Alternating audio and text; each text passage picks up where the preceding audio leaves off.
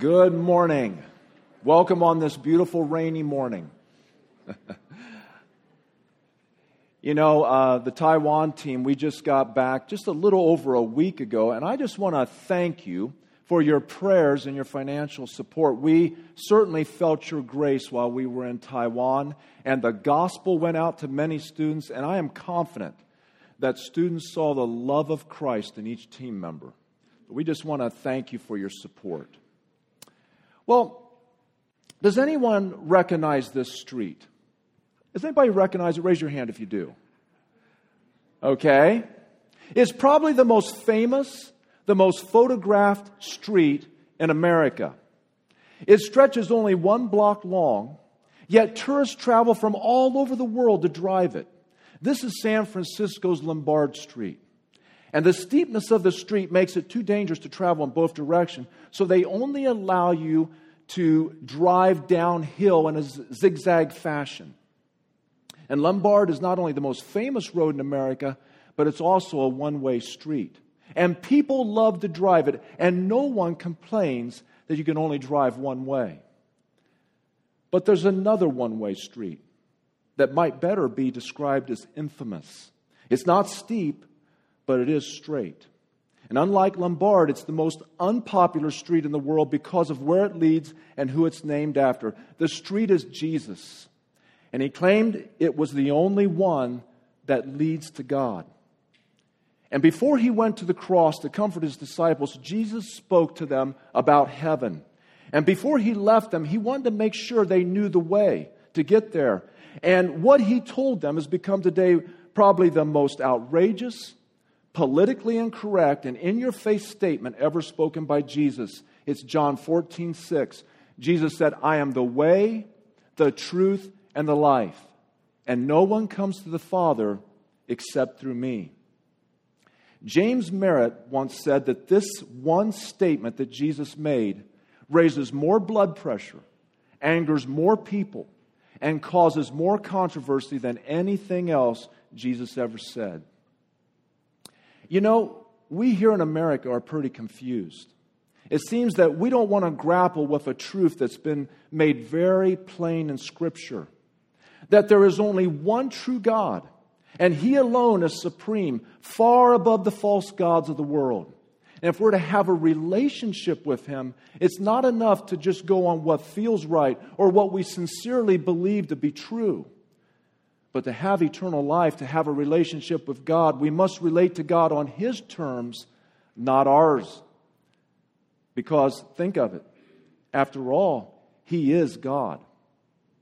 And this morning, as we continue our study in 1 Samuel, we'll be reminded that God's truth is narrow, that His truth is precise.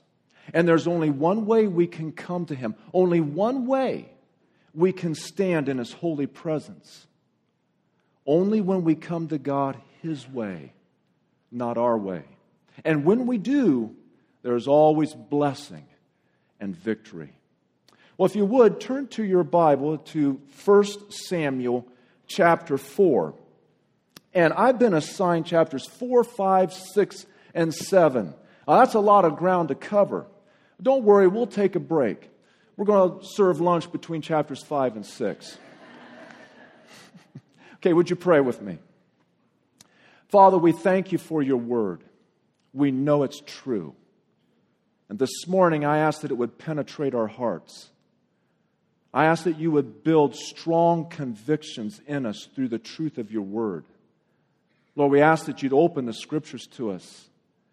Lord, give us eyes to see what you have for us this morning, hearts to obey it and to apply it to our life.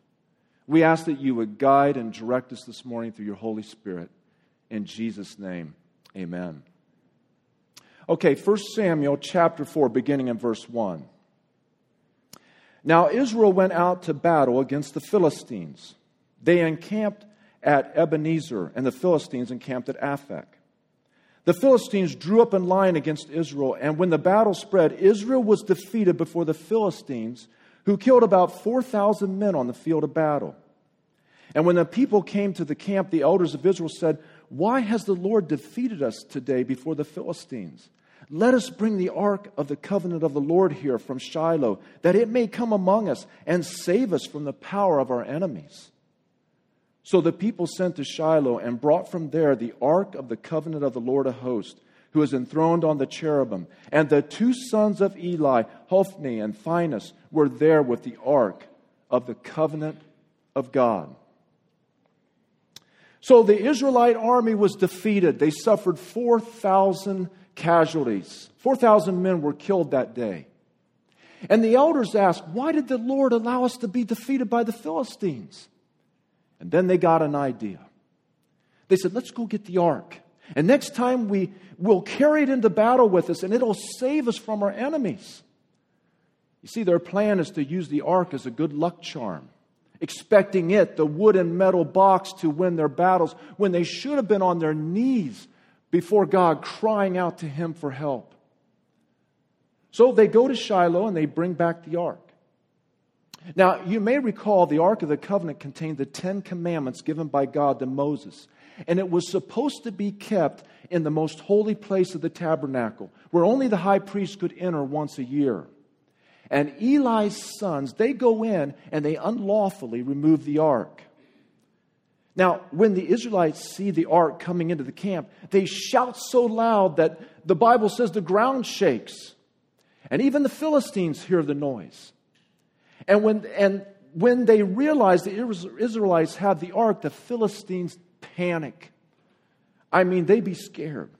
They'd be really scared. Because they remember how God had miraculously discovered Israel when they were enslaved in Egypt. And they cry out, Help, help. Who can save us from the mighty gods of Israel? These are the same gods who destroyed the Egyptians with plagues. But they decide to be brave, to be men, and to fight as they never had before, and fight they did. This time, Israel is defeated again, but they lost 30,000 soldiers. So much for having the ark with them. And the ark of God was captured. And Eli's two sons, Hophni and Phinehas, died that day just as God said they would because of their wickedness. You remember Nick spoke about that last week. And when Eli heard the news of the defeat, the death of his sons, and that the ark was captured, he fell backward off his chair and broke his neck and died. He had been Israel's judge for 40 years, and his death marked the end of the dark period of judges when most of Israel ignored God. And when Eli's pregnant daughter in law hears the news, she goes into labor and dies in childbirth, but not before she named her child Ichabod. Poor kid. Can you imagine being named Ichabod? I think that'd make me feel all icky inside. But that's what she did. Look at verse 21. And she named the child Ichabod, saying, The glory has departed from Israel because the ark of God had been captured and because of her father in law and her husband's death. The name Ichabod means no glory. And each time this boy is called by his name, it'll serve as a reminder of Israel's decline and spiritual darkness. You see, Israel's defeat was a judgment. It was a judgment against the corruption of Eli's family and a nation that had turned away from God.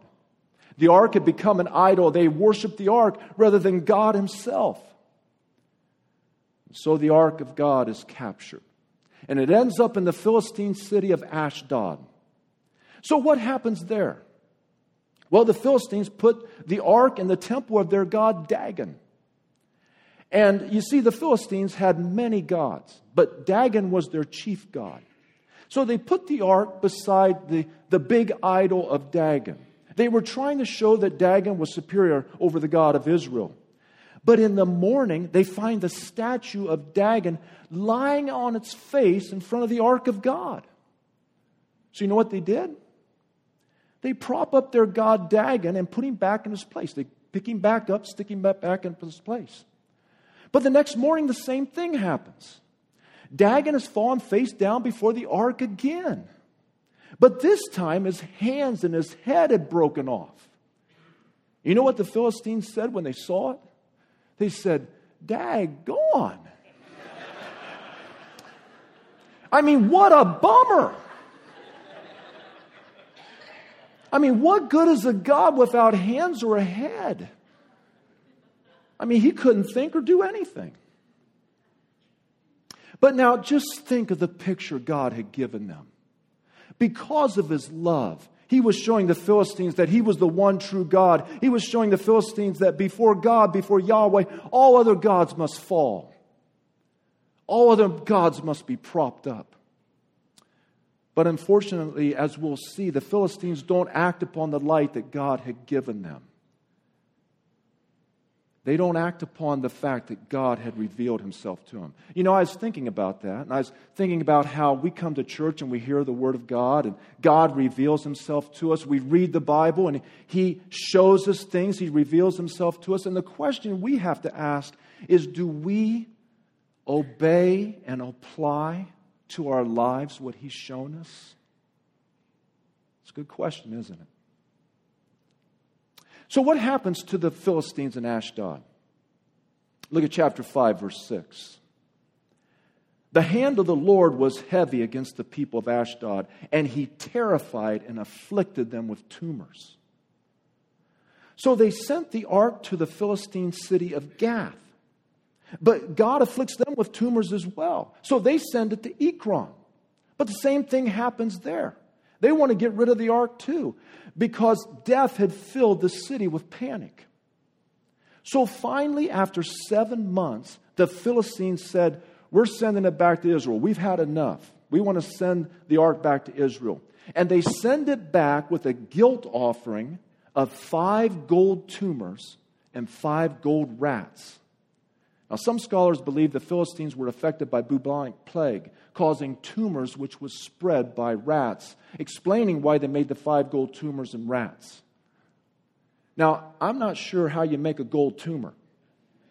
I mean, what does that look like? I, I don't know. Uh, we'll have to ask one of our doctors, but like a little gold blob, or I don't know what it is. But anyway, they decide to run a little test to see if this is really the hand of God, Israel's God.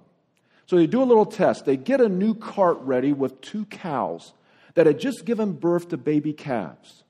And they pin up the calves and they hitch the cows to a cart. And then on the cart, they put the ark of God and the gold tumors and the rats on it. And they want to see what they're going to send it back to Israel. And they send the cows down the road, and the cows left their calves and go straight down the road. They don't turn to the left or the right, and they're just mooing all the way, and they go straight to the town of Beth Shemesh. Now, only God could do that. Only God could cause the cows to leave their baby calves. You see, God had revealed himself to the Philistines again. But they still clung to their worthless idols, and they will not repent. So when the Israelites see the ark of God coming, they shout for joy. And the cows stop beside a huge rock. And they put the ark on the rock. And they sacrifice the two cows as a burnt offering to the Lord. So the ark is back in Israel. Everyone is happy and all is good. Right? No, not really. Look at verse 19. But the Lord killed 70 men from Beth Shemesh because they looked into the ark of the Lord. And the people mourned greatly because of what the Lord had done. And they asked, Who can stand in the presence of the Lord, this holy God? Who is able to stand in his presence, this holy God? And that's the question I want us to think about this morning. Who is able to stand in the presence of the Lord? This holy God. Dagon couldn't stand. He fell prostrate on his face. And he's a picture of all the false gods of this world. You see, the Bible does tell us there are other gods. Do they really exist? Are they real? Well, they certainly seem real to the people who worship them. As I mentioned, we just returned from Taiwan last week, and we saw Buddhist temples filled with idols. It seemed they had a God to pray to for everything.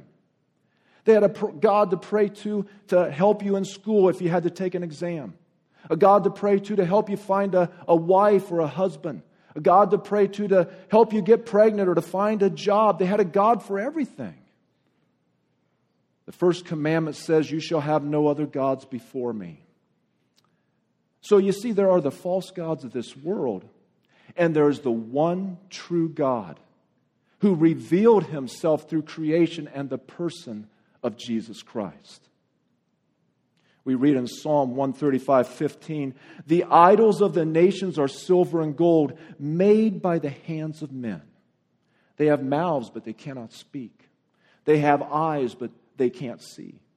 They have ears, but they cannot hear, nor is there breath in their mouths.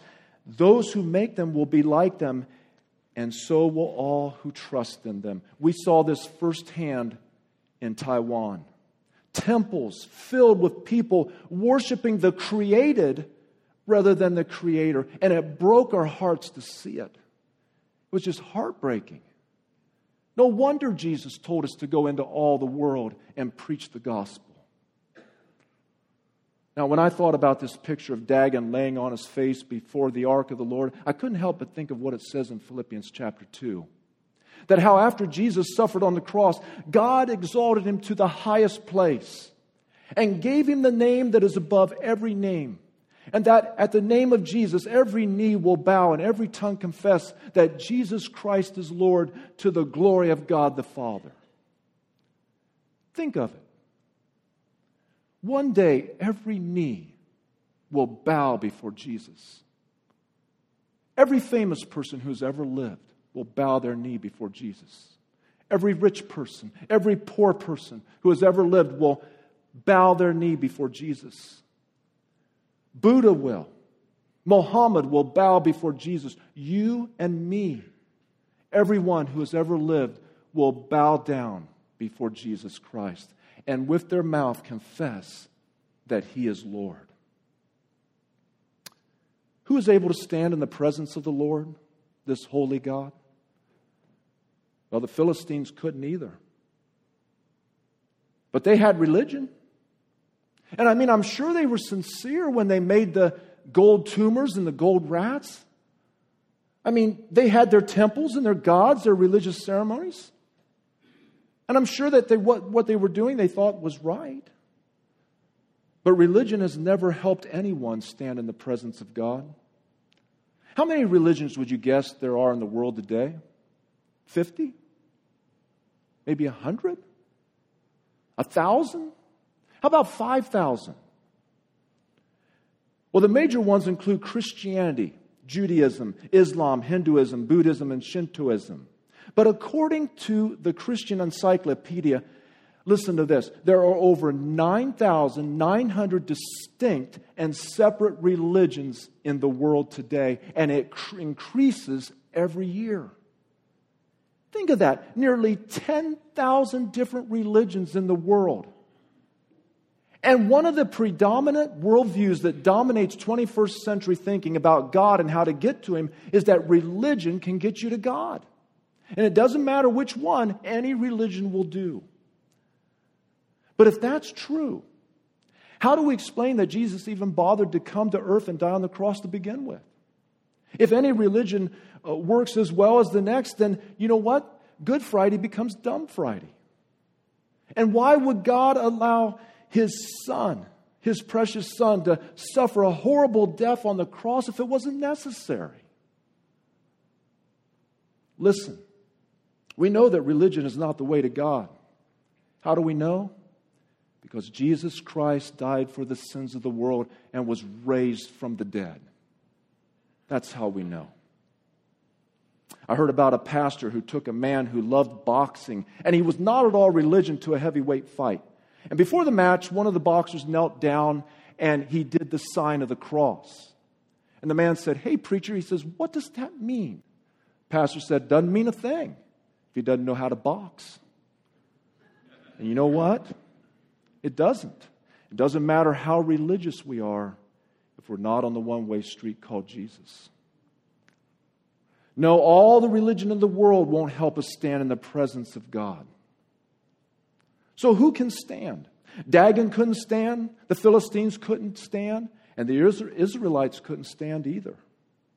And they knew of the true and living God. They knew the true and living God, but they were not in relationship with Him. You see, there's many people who know about God they, and come to church, but they really don't know Him. Christ doesn't really live in their heart. They really don't have a relationship with God. And the Israelites, you see, they didn't come to God His way, they tried to come to God their way. So they couldn't stand either. Remember, God struck down 70 men when they looked into the ark. They had made the ark an idol. And they did three things that were wrong. First, they sacrificed the cows that brought the ark to them when they should have sacrificed a bull. God had given clear instructions in Leviticus 22 19. He said, You must present a male without defect from the cattle, sheep, or goats in order that it may be accepted on your behalf. You see, the sacrifices in the Old Testament pointed toward Christ. They were a picture of the sacrifice that he would one day make on the cross, and God could not allow that picture to be perverted. And then, secondly, they parade the ark by placing it on a large rock for all to see when God had instructed them in Numbers 4 5 to cover it. And thirdly, finally and decisively, they looked inside the ark, which God had clearly warned them not to do in Numbers 4:20. I mean, even Indiana Jones knew not to do that. Now, many would look at this today and they'd say, well, hey, wasn't God being intolerant? Wasn't God being narrow minded? Well, wasn't he overly strict? I mean, after all, didn't the people rejoice when they saw the ark? They were all happy. And, and, and at least they offered sacrifices. Maybe it was a cow, but so what? They, you know, they must have thought that what they were doing was right. And I'm sure that they were sincere. But you see, we can be sincere and be sincerely wrong. I just talked to a pastor I've known for many years, and he told me uh, that years ago, one time he thought he was putting on deodorant and it was Ben Gay. That was an invigorating experience. He was sincerely wrong. And I remember years ago, I thought, years ago, I thought I was using contact solution. I sincerely thought I had a bottle of contact solution but it was a bottle of hydrogen peroxide. I was sincerely wrong and I thought I was going to go blind. You see, the Bible warns in Proverbs 14 12, there is a way that seems right to a man, but in the end it leads to death. Notice it seems right, the scripture says, but if we go that way, it'll lead to death. There's only one way we can stand in God's presence only when we come to God His way, on His terms. Now, for many today, yes, that may seem narrow. But Jesus taught us the way to God is narrow. He said in Matthew 7 13, He said, Enter through the narrow gate, for wide is the gate and broad is the road that leads to destruction, and many enter through it but small is the gate, and narrow the road that leads to life, and only a few find it. Only just a few are willing to walk the narrow road with Christ. Think of it.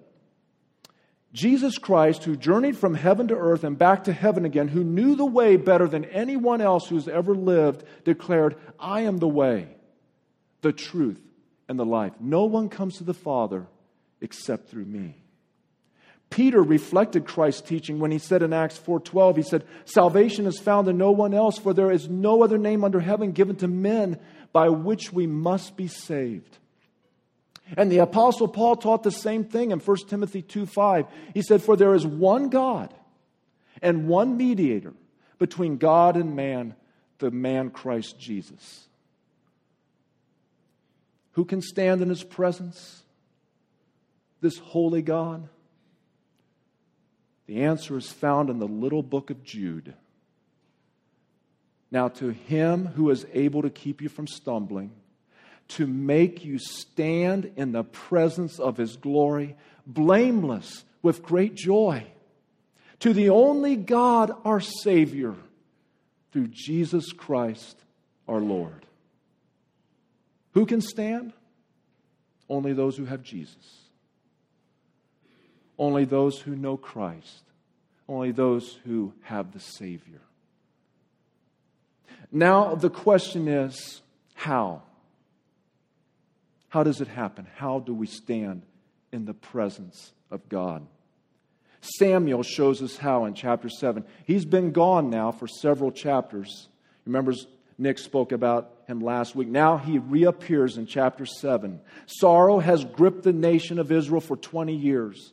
The ark is put away like an unwanted box in the attic. But now Samuel comes to lead Israel back to God. Now look at 1 Samuel chapter 7, beginning with verse 3. And Samuel said to all the house of Israel, If you are returning to the Lord with all your heart, then put away the foreign gods and the Ashtoreth from among you, and direct your heart to the Lord and serve him only. And he will deliver you out of the hand of the Philistines. So the people of Israel put away the Baals and the Ashtoreth, and they served the Lord only. And then Samuel said, Gather all Israel at Mizpah, and I will pray to the Lord for you. So they gathered at Mizpah and drew water and poured it out before the Lord and fasted that day and said, We have sinned against the Lord. This is true repentance. The people confess their sin. They say, Oh, we have sinned, God. But they also take action. They get rid of their foreign gods, they flee temptation. You see, if we're truly repentant, then we'll do all we can to avoid sin. Remember, some of the Israelites look into the ark and 70 die. No wonder the Bible says, flee from temptation. Flee. Run from sin. Avoid it. And especially if it's sexual in nature. Bible says, flee. You know, many people express their sorrow for sin. But then they refuse to do what they need to do to avoid it. We may say, well, I'll be all right, or uh, it won't happen again. I- have got it under control. But many times the reality is we're only sorry about the effects of sin or when we get caught in sin. We still want to hold on to the sin itself. You see, true repentance is not only turning from sin, but it's also turning back to God. It means you make a U turn. You're going this way. And it might be a way that seems right because you've been deluded by this world and deceived by the devil, and you're going this way, and it might seem right, but if you keep going, it's going to lead to death. But you realize that you're in sin and it's not God's way, and you turn from that sin and turn to God. See, that's repentance. Turning to God as well. And that's what Israel did. They're gathering together, their fasting, their confession, and the pouring out of water made their repentance God focused. God wants our heart, not our religion. He wants our heart, not our rituals or our ceremonies. He wants our heart. He wants all of it. He wants an undivided heart. He wants us to put away the idols in our life and come to, back to Him with all our heart. Now, when the Philistines heard that Israel had gathered at Mizpah, they came up to attack them again. And the Israelites were afraid, and they said to Samuel, Don't stop praying for us, Samuel. Pray for Samuel. They're finally turning back to God. Then Samuel offered up a sacrifice to the Lord, and it wasn't a gold rat or a gold tumor, it wasn't a cow, it was a lamb without spot or defect. It was a picture of Christ, the Lamb of God who takes away the sin of the world. You see, between us and God stands a barrier called sin. And if we're going to be reconciled to a perfect, holy God, that barrier has to be dealt with. And we can't go over it and we can't go around it by our own efforts. Sin demands a payment. And Jesus made that payment on the cross. Now, as Samuel offered up the lamb, he cried out to the Lord on Israel's behalf, and the Lord thundered against the Philistines, the Bible says, and they were routed before the Israelites. Victory at last. In Revelation 12, it says they overcame him by the blood of the Lamb. With Christ, there is victory. With Christ, there's victory over sin, there's victory over Satan, victory over trial and tribulation, victory over death and the grave when we come and give our heart completely to Him. Now look at 1 Samuel 7 12. Verse 12, it says, Then Samuel took a stone and named it Ebenezer, saying, Thus far the Lord has helped us. You know, this section this morning began with a defeat at Ebenezer, and now it ends with a victory. For us, our Ebenezer is the cross. At the cross, we see the seriousness of sin and the holiness of God. At the cross, we see the love and the mercy of God and His generous help to sinners. We look to the cross and we say, Thus far, the Lord has helped us. If He has helped us by giving us His own Son, then He will surely bring us home one day to glory. Romans 8:32 says he who did not spare his own son but gave him up for us all how will he not also with him graciously give us all things? If you ever feel like God has abandoned you or you ever feel fearful or overwhelmed by problems and trials look to the cross. Remember the cross. The cross is our Ebenezer from the cross God is saying I love you and I will help you you know, the greatest help we need from the cross is forgiveness. And I want to ask you this morning are you sure your sins are forgiven? Are you sure that if you died today, you would go to heaven? Are you sure that Christ lives in your heart? You see, if you're not sure, you can make sure this morning. You say, well, what would I have to do? Same thing Israel did. Be willing to repent of your sins. Be willing to turn from your sin. You notice I say willing because you can't do that on your own. But if you're willing, God will help you. And then look to the cross and put your faith in Jesus Christ. And if you're not sure that you've ever really received Christ, I'm going to ask you to do that this morning. Would you bow your heads and pray with me? Father, if there's someone here this morning and they can't say, I'm sh- I know my sins are forgiven, I know I'm going to heaven, but they'd like to know and they'd like to be sure, would you help them right now to come to you? Would you help them right now to turn from their sin and put their faith in you, Lord Jesus, who loved them and died on the cross and rose again? So if that's you, I just ask you to pray this prayer right now from your heart. And if it's from your heart, God will hear it. Dear God, I know I'm a sinner. And I'm sorry for my sin. Will you help me to turn from my sin? And Lord Jesus, I believe you died for me and rose again from the dead. And I'm asking you right now to come into my heart, come into my life, forgive my sin, and make me the person you want me to be. And help me to follow you with a whole heart. Father, for those of us who know you, Lord, show us where there might be idols in our life.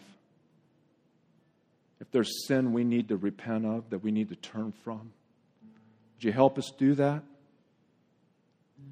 Would you help us to serve you with a whole heart, an undivided heart?